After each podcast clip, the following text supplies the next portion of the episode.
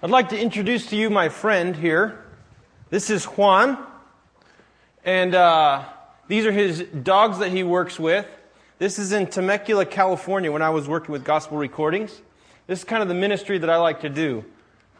This is uh, his coworker, Elmer, and then this is his, the other coworker. I think his name is Jose. I only met him like a couple times. But uh, I just wanted to give you guys kind of a feel for the kind of things that I like to do, working with other other cultures, other kinds of people, and uh, these guys are shepherds, and these are the sheep that they take care of.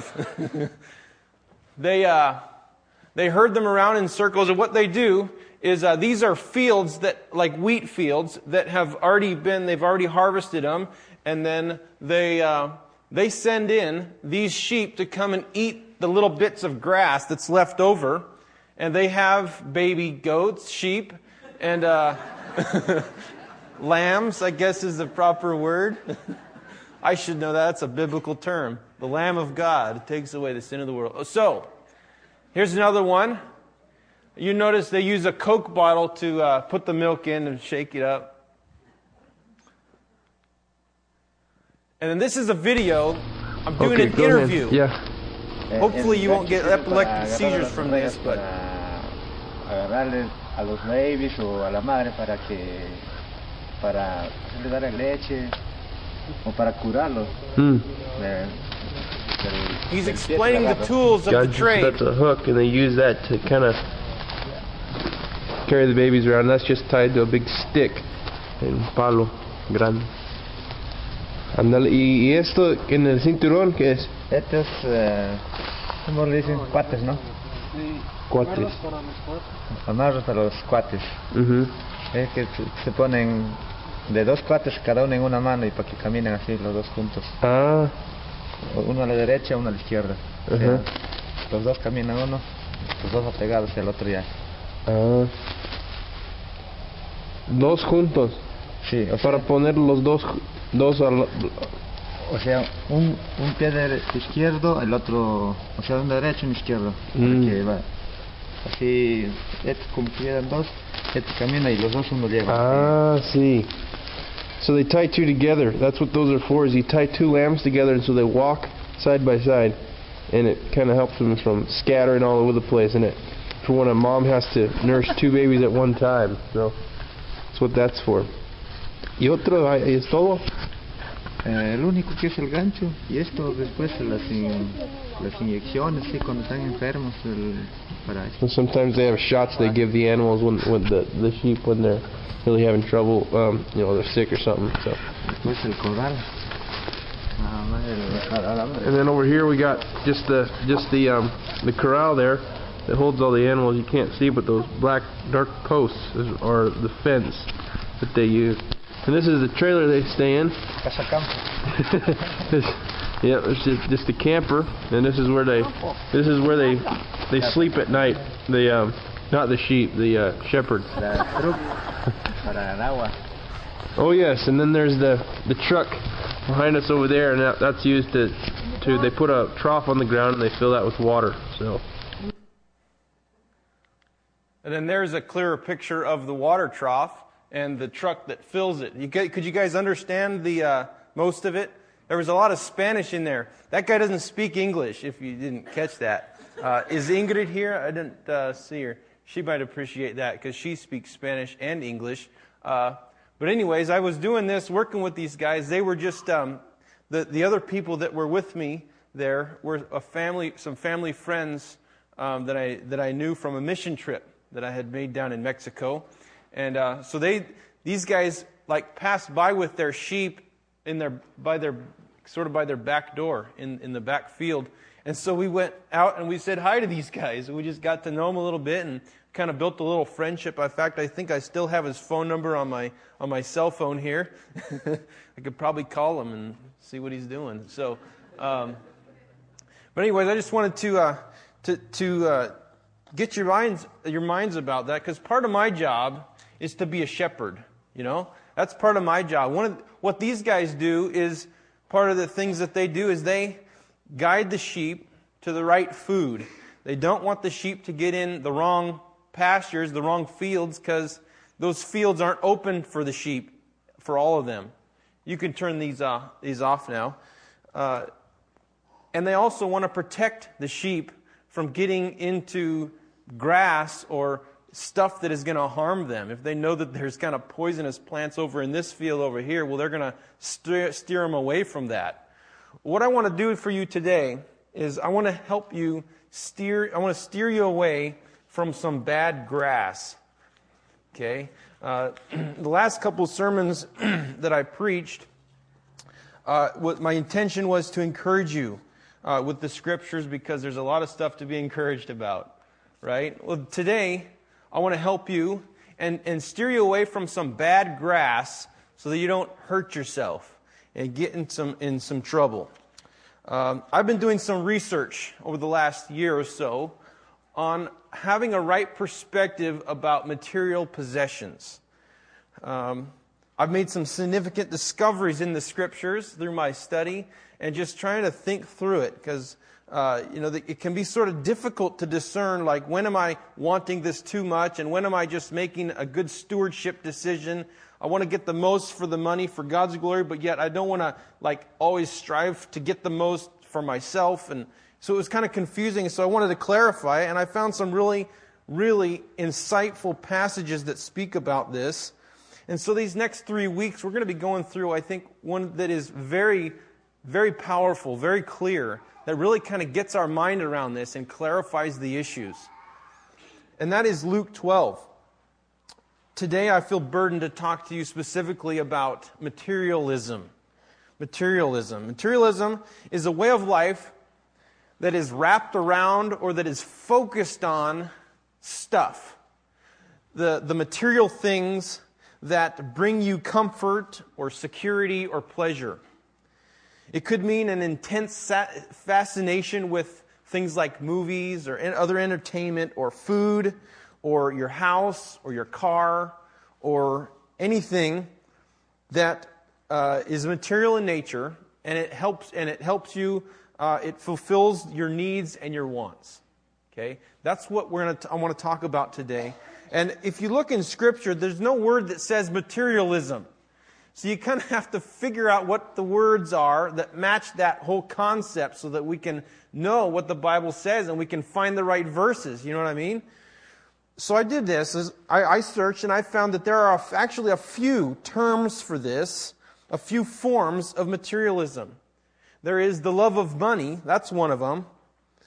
It's, it's a form of materialism because it's it mainly has to do with what you can get in exchange for money, right? What you can get in exchange for money. Some people like, like just having a lot of money, you know, just it makes them feel powerful or uh, rich. Everybody wants to be rich, but I think the point is that you get rich so that you can do whatever you want with your. You can have fun and you can have what you need. It's sort of materialistic. Has to do with this world. Another form of materialism is coveting.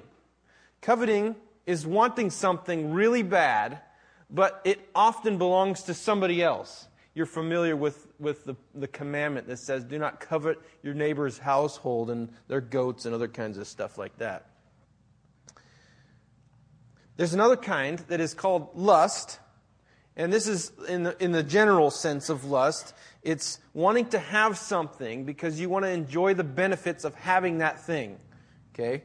Uh, but there's another one that I want to talk to you about specifically today, and that the passage clearly talks about. Luke 12, verse 15 through 21 talks about.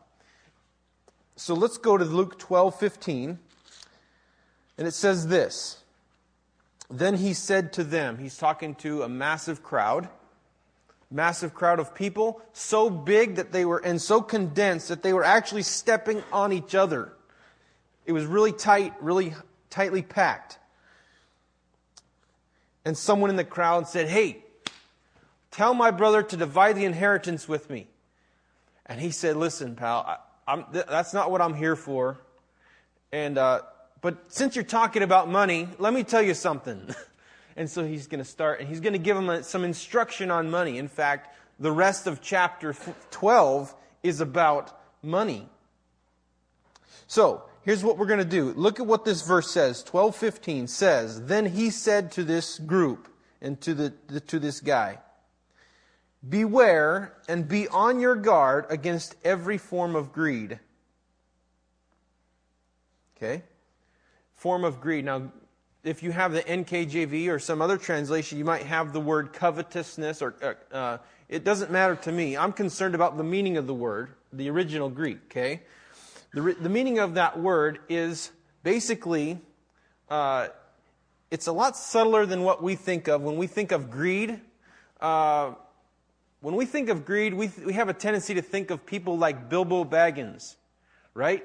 When Gollum, or when, uh, when uh, Gandalf is there and he's there to take care of the ring and get it on its way to where it's supposed to go, and and and uh, Bilbo is like a, in the last chance, he's like, you know, you, you, you kind of recognize that, and that's obviously this guy's got some serious greed issues, right? Or we, or maybe we'll think of Gollum himself my precious. You know, he's just consumed by this thing, and it's, it's like really obvious that he's greedy about the ring, okay? Or maybe you might even have the picture of a, uh, a banker that's got a gold tooth and like eyes under, you know, and you can just tell from a distance. He just came out of the bank and he's got this kind of a mean look on his face. Like, I don't know. That's at least what comes to my mind. maybe from movies because they're trying to portray it as clear as possible. And, uh, anyways, the term that we're looking at here, it doesn't, it doesn't have that same connotation that's obvious. It's not something that is like really like, hey, greedy. You are greedy and you know it. It's actually a lot more subtle than that. This word, it's called uh, pleonexia. It's a, it's, a, it's a cognate of the word pleos, which means more, and echo, which means to have. means to have more. So that's a concept we're looking at. Greed, as it's translated here, or in other translations, covetousness, in this text is saying it's all about having more. Having more. And if you look at it, it's in the context of having more personal possessions. The guy was concerned about his inheritance. And so Jesus was answering that very issue. He, he saw right through the man's uh, uh, suggestion. So, you might boil it down like this the word greed here and the issue that Jesus is dealing with is about wanting more for yourself. Okay? It's not wanting more so that you can spend it on God or wanting more so that you can spend it on others, but it's wanting more so that you can ha- spend it on yourself. It's your own possessions. I think you can imagine what I'm talking about, right? For example, when you go to ice, when you go to Dairy Queen and you have the option to get the medium or the large and they tell you there's no difference in the cost. There's a special, say. Which one do you get? The large. yeah. Why? Because you get more. of course. It's a no brainer. here's another good one. Okay. Uh, say that somebody was to offer you, they say, okay, you can have a million dollars, okay, or you can have two million dollars, or you can have three million dollars. Which one would you take? Now, which one of you knows how much a million dollars is really worth in your whole, in your brain and your life right now? Any of those are beyond your imagination, but why do you choose the three million? because it's three times as much. It's way more, and so there's got to be something good about that. And that's what we're talking about. That's what the concept is, is having more for yourself. All right. Now, listen to what the text says. Verse 15. Again. It says, Beware and be on your guard against every form of greed or against covetousness. Now, why do you think he says, beware and be on your guard? I think it's obvious. First of all, be on your guard implies that it's somewhat dangerous. You, you don't need to be on guard for something that's not a threat to you. like a little chihuahua that comes up and wants to nip at your feet. You're like, you know? but if this is a Doberman Pinscher, guess what? You're not going to be, you're going to be packing around a gun or some big bat or something to protect yourself. You're supposed to be on guard against greed because there is something seriously dangerous about it. In fact, look at what this is. I, I did some research on this, and this really shook me up when I found this out. Okay. Did you realize? I got a whole list of concepts here, so keep this in mind. You might want to write these verses down so you can look at them later. Did you realize that coveting is one of the Ten Commandments? In other words, you could look at the Old Testament, and which laws do you remember the most? The ten. It's one of the Ten Commandments, one of the primary ones, the condensed form. Do not covet your neighbor's house or their donkey or their wife or some other things in there. This is a huge commandment. Do you think that God will be happy if you disobey that commandment? No, he's not going to be very happy. Get this. Did you know that Colossians 3 5 says that greed or covetousness is idolatry? It says it that clear. That clear. Now, what does that mean? That's another one of the Ten Commandments, is it not? Not only that, it is the first commandment. What does it say? You shall have no other gods before me. This is idolatry. You are breaking two of the Ten Commandments and the biggest commandment, the first one. But not only that, what does the New Testament say is the greatest commandment? Samuel, shall love love the Lord your God with all your heart, with all your soul, and with all your mind, and with all your strength. All. Okay? You are breaking the greatest commandment in the Bible when you covet because you are being an idolater. You are treating your stuff as more important than God. Do you think he's happy about that? uh, not really. It gets worse. Look at this. 2 Corinthians 9 5, Paul says that it can keep you from giving to God as you ought to. Joshua 7 says that it can cause you, and enti- not cause you, but entice you to actually steal from God. Can you believe that? Steal from God? Yeah. Mark 4:19 says that it can keep you from getting saved. We just read this in, in Matthew. The, the, remember what it said? The deceitfulness of riches and the desire for other things is like a weed that chokes out the plant and kills it so that it's not pr- fruitful anymore. Covetousness snuffs out your spiritual life. If you are like in a daze right now, spiritually, it might be because you have covetousness going on. Think about it like the rich young ruler, it can make it hard for you to enter into the kingdom of God. And that's not a good thing. It's not a good thing. 2 Peter 2:14 says that if you are greedy, you are like one of the horrible false teachers of Peter's day. And listen what it says about that. They bring swift destruction upon themselves.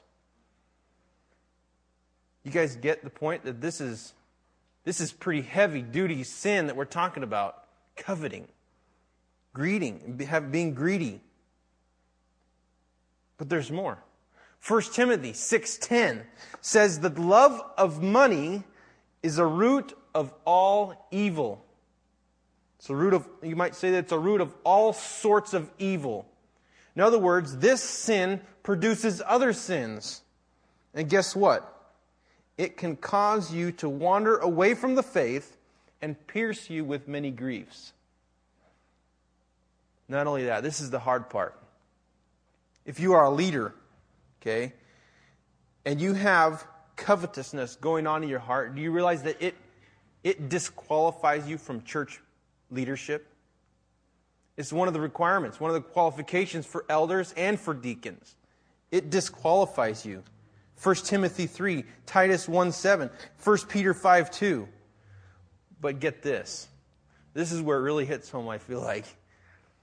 1 Corinthians 5:11 says that professing Christians with a greed problem should be excommunicated. Excommunicated. Put away. You should not associate. You shouldn't even have dinner with those who uh, say that they're Christians, yet they have a greed problem. This is this has serious consequences. Do you see this? This is a major, major danger in our life. And so we got to know about it. But here's the other major reason, okay? It also says that we need to beware. It says we got to be on guard, but we also need to beware. Now, the be, word beware there means to watch. Watch. Look out. Be paying attention to what's going on. Now, why do you think he says that? What do you think that implies about the nature of greed? It's hard to see. It's not just like, hey, Bilbo Baggins. It's hard to see. It's subtle. It comes in and you don't even know it. Listen to this. Mark 14, um, uh, Mark 4:19 speaks of this deceitfulness of wealth. Wealth is deceitful. In other words, it tells lies. What kind of lies would it tell you? Well, hey, I'm worth it. You need more of me to make you happy. And I suspect it's a difficult thing and it lies to us because it's Mark 7:22 says that it's a sin of our heart. It's something that our heart thinks first. We love things with our heart. We love money. And our heart is deceitful above all else. Jeremiah 17:9. So it's really hard to discern what we are doing when we are greedy. Now I don't know where any of you are at exactly, but I just want to uh, it might be possible that you maybe have this thing growing up inside of you quietly out of your sight and you are reaping the consequences, maybe not right now, but maybe just around the corner, they're going to come crashing down on you, and you don't even know that this is happening right now. You don't even see it. Covetousness and greed blinds you, it tells lies. It's like, it's like the camel spider of Iraq. You guys heard about that thing? It's, it's, I think it's actually a scorpion. And the, it, I heard about it uh, hiding in the soldiers' boots. And what it'll do is it'll sting when they're sleeping, because it's, it's, a, it's a nocturnal uh, creature. It'll sting the, uh, the toe of the, soldiers, and it sends a numbing thing so that they actually don't feel their toe when they're sleeping. Meanwhile, this little, this little critter's going away and, and chomping away at their toe, eating it away. Because they can't feel it. They don't even know it's there. So they can't respond out of pain and wake up in the middle of the night, ah! They wake up in the morning with an ah.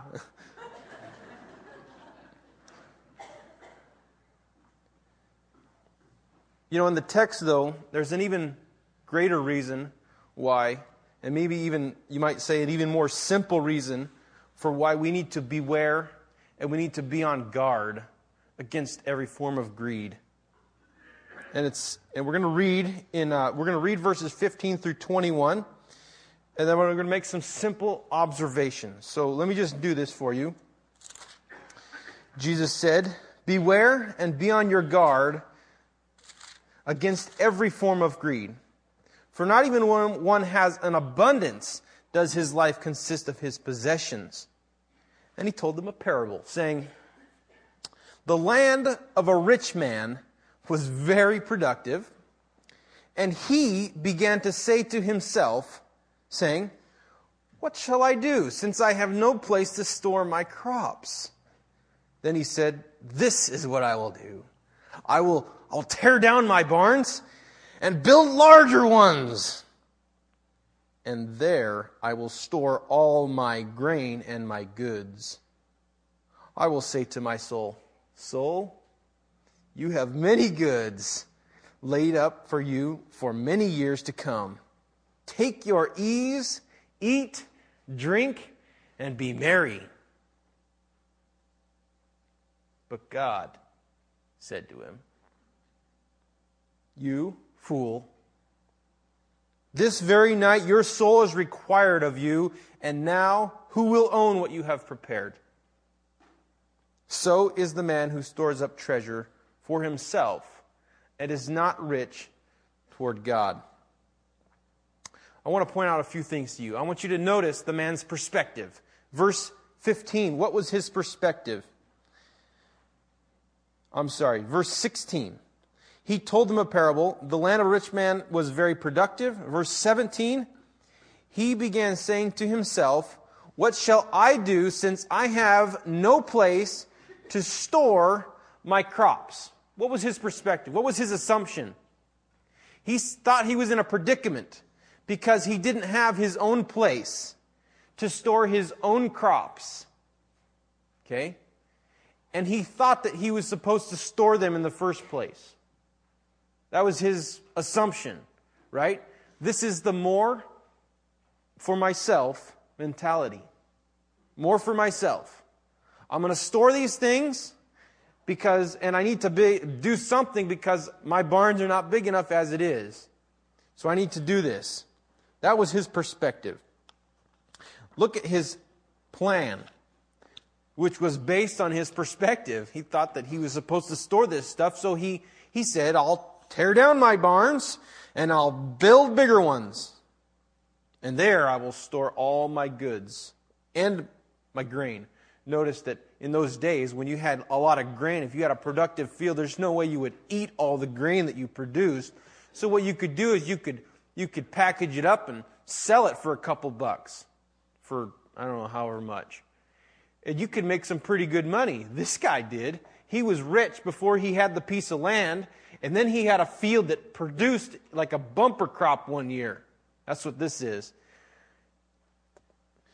So, this is now, he not only has grain to store, but now he has goods to store. He bought stuff with that money that he got. So that's his plan. Build bigger barns because I ain't got enough room. This was a permanent fixture for a long life ahead. Notice that he didn't just store it in little baskets outside as if he planned to sell it. No, he planned to keep that thing so that he would always have a source that he could just sell people stuff and he could store his stuff. He wasn't intending to get rid of it at all. More for myself. Notice the man's priorities. Look at this with me, and I encourage you, if you are the kind of person that is okay with writing in your Bible, write this in your Bible. Underline the personal prepositions, and I'll emphasize them for you. Um, anytime that he referred to himself, really, not just the prepositions or the, uh, the articles. Verse 17, and he began reasoning to himself, saying, What shall I do since I have no place to store my crops? Then he said, This is what I will do I will tear down my barns and build larger ones, and there I will store all my grain and my goods, and I will say to my soul, Soul, you have many goods laid up for many years to come. You should take your ease, you should eat, and you should drink and you should be merry. What does that tell you about his priorities? Sort of emphasize that for you on purpose. He was thinking all about himself. This is me. This is all about me. It's more for myself. Okay? In what verse does the man mention a concern for others? Never. In what verse does he give a consideration to God and God's plan, eternity? He doesn't even think about it. Oh, yeah, that's right. Notice the fail flaw in all of this, okay? He had a one track mind. One track mind. And it was all about himself. It was all about his possessions and his worldly stuff that helps him get by in this world. In this world. He had no thought about the future in heaven or hell. He gave no consideration to that. He gave no thought to God.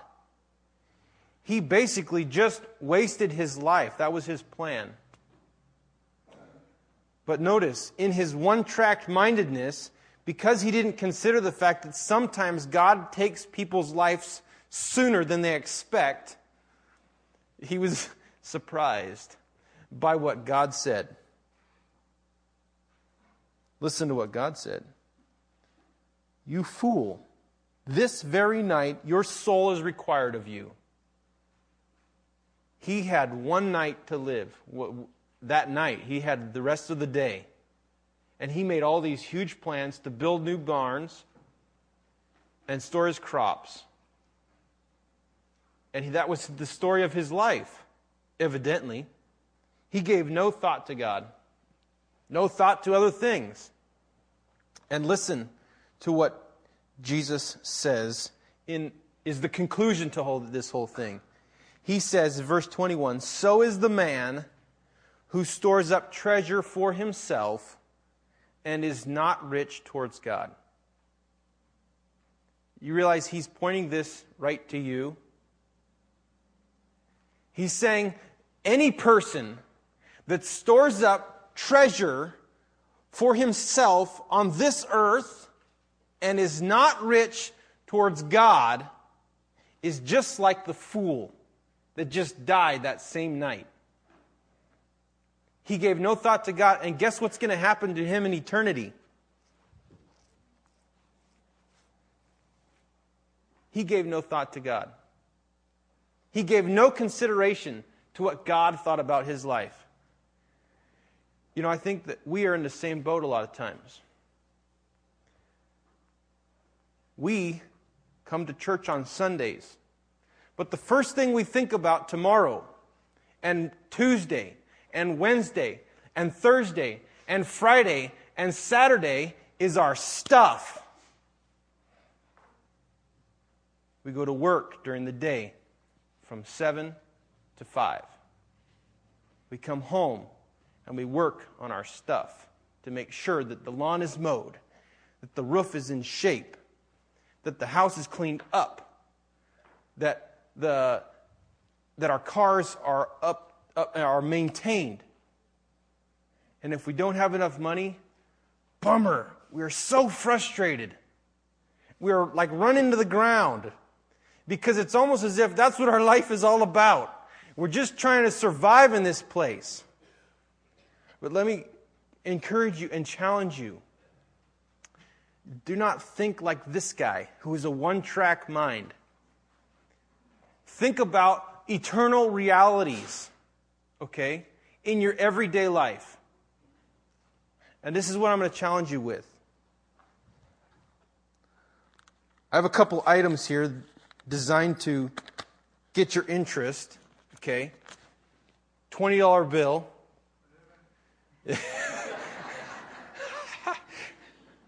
you could go this route. You could live for this thing right here and for everything that this thing represents. This is a dollar bill for those of you who can't see what I'm saying. It's actually a $20 bill. You could live for these things, okay, your whole life, your whole week.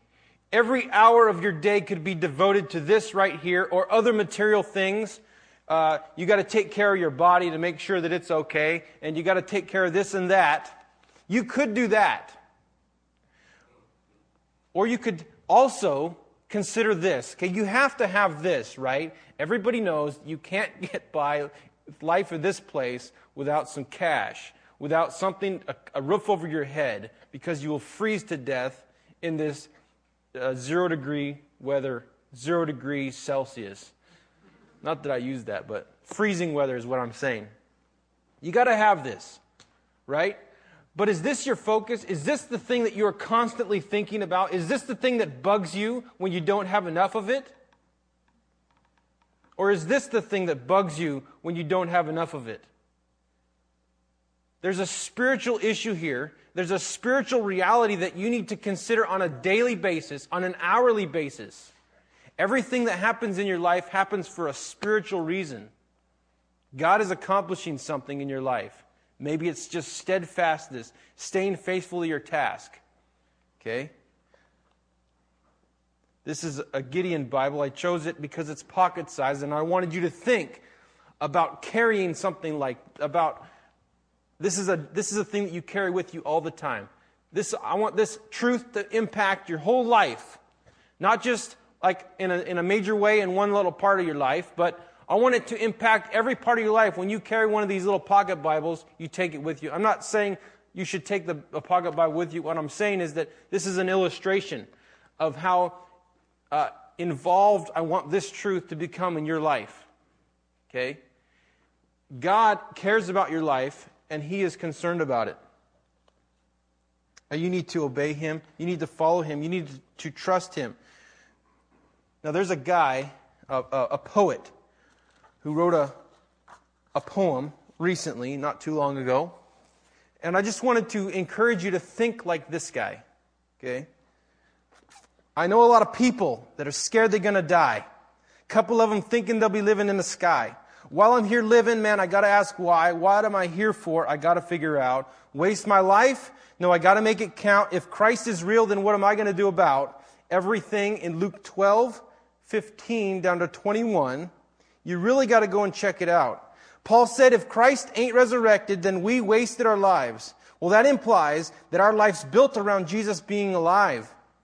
Every day I'm trying to show the world why Christ is more than everything you'll ever try, better than pretty women and sinning and living and to get a minute of any women and men that you admire. It ain't no lie. We are created for Him. Out of the dust, He made us for Him, elects us and He saves us for Him. Jesus comes and He raises for Him. Magnify the Father. Why bother with something lesser? He made us so we could bless Him and to the world we confess him, resurrects him. So I know I got life. Matter of fact, better than I know I got Christ. If you don't see his ways in my days and my nights, you can hit my brakes, you can stop my lights. Man, I lost my rights, I lost my life. Forget the money cars and toss that ice. The cost is Christ, and they could never offer me anything on the planet that'll cost that price. Verse 1. Suffer yeah, do it for Christ. If you're trying to figure out what to do with your life, if you want, if you make a lot of money, hope you're doing it right because the money is God's, you better steward it right. Stay focused if you ain't got no ride car. Your life ain't wrapped up in what you drive, the clothes you wear, the job you work, the color of your skin. No, you a Christian first. People get to living for a job. Make a little money, start living for a car. Give them a wife, a house, a kids, and a dog. When they retire, they're living high on the hog. But guess what? They didn't ever really live it all. To live as Christ. Yeah, and that's Paul, I recall. To die is gain, so for Christ we give it all. He's the treasure you'll never find in the mall. See, your money, your singleness, marriage, talent, your time, they were loaned to you to show the world that Christ is divine. That's why it's Christ in my rhymes. That's why it's Christ all the time. See, my whole world is built around him. He's the life in our lives. I refuse to waste my life. He's true, he's too true to chase that ice. Here's my gifts and time because I'm constantly trying to be, to, to be used to praise the Christ. If he's truly raised to life, then this news should change your life. And by his grace, you can put your faith in a place that rules your days and nights. I don't want to waste my life. I don't want to waste my life, is the, quote, is the chorus. Would you be like this guy? Be like this guy, as he is just like Christ. Let's pray. Lord, thank you for this text and this parable that is so clear and it speaks to us in vivid terms.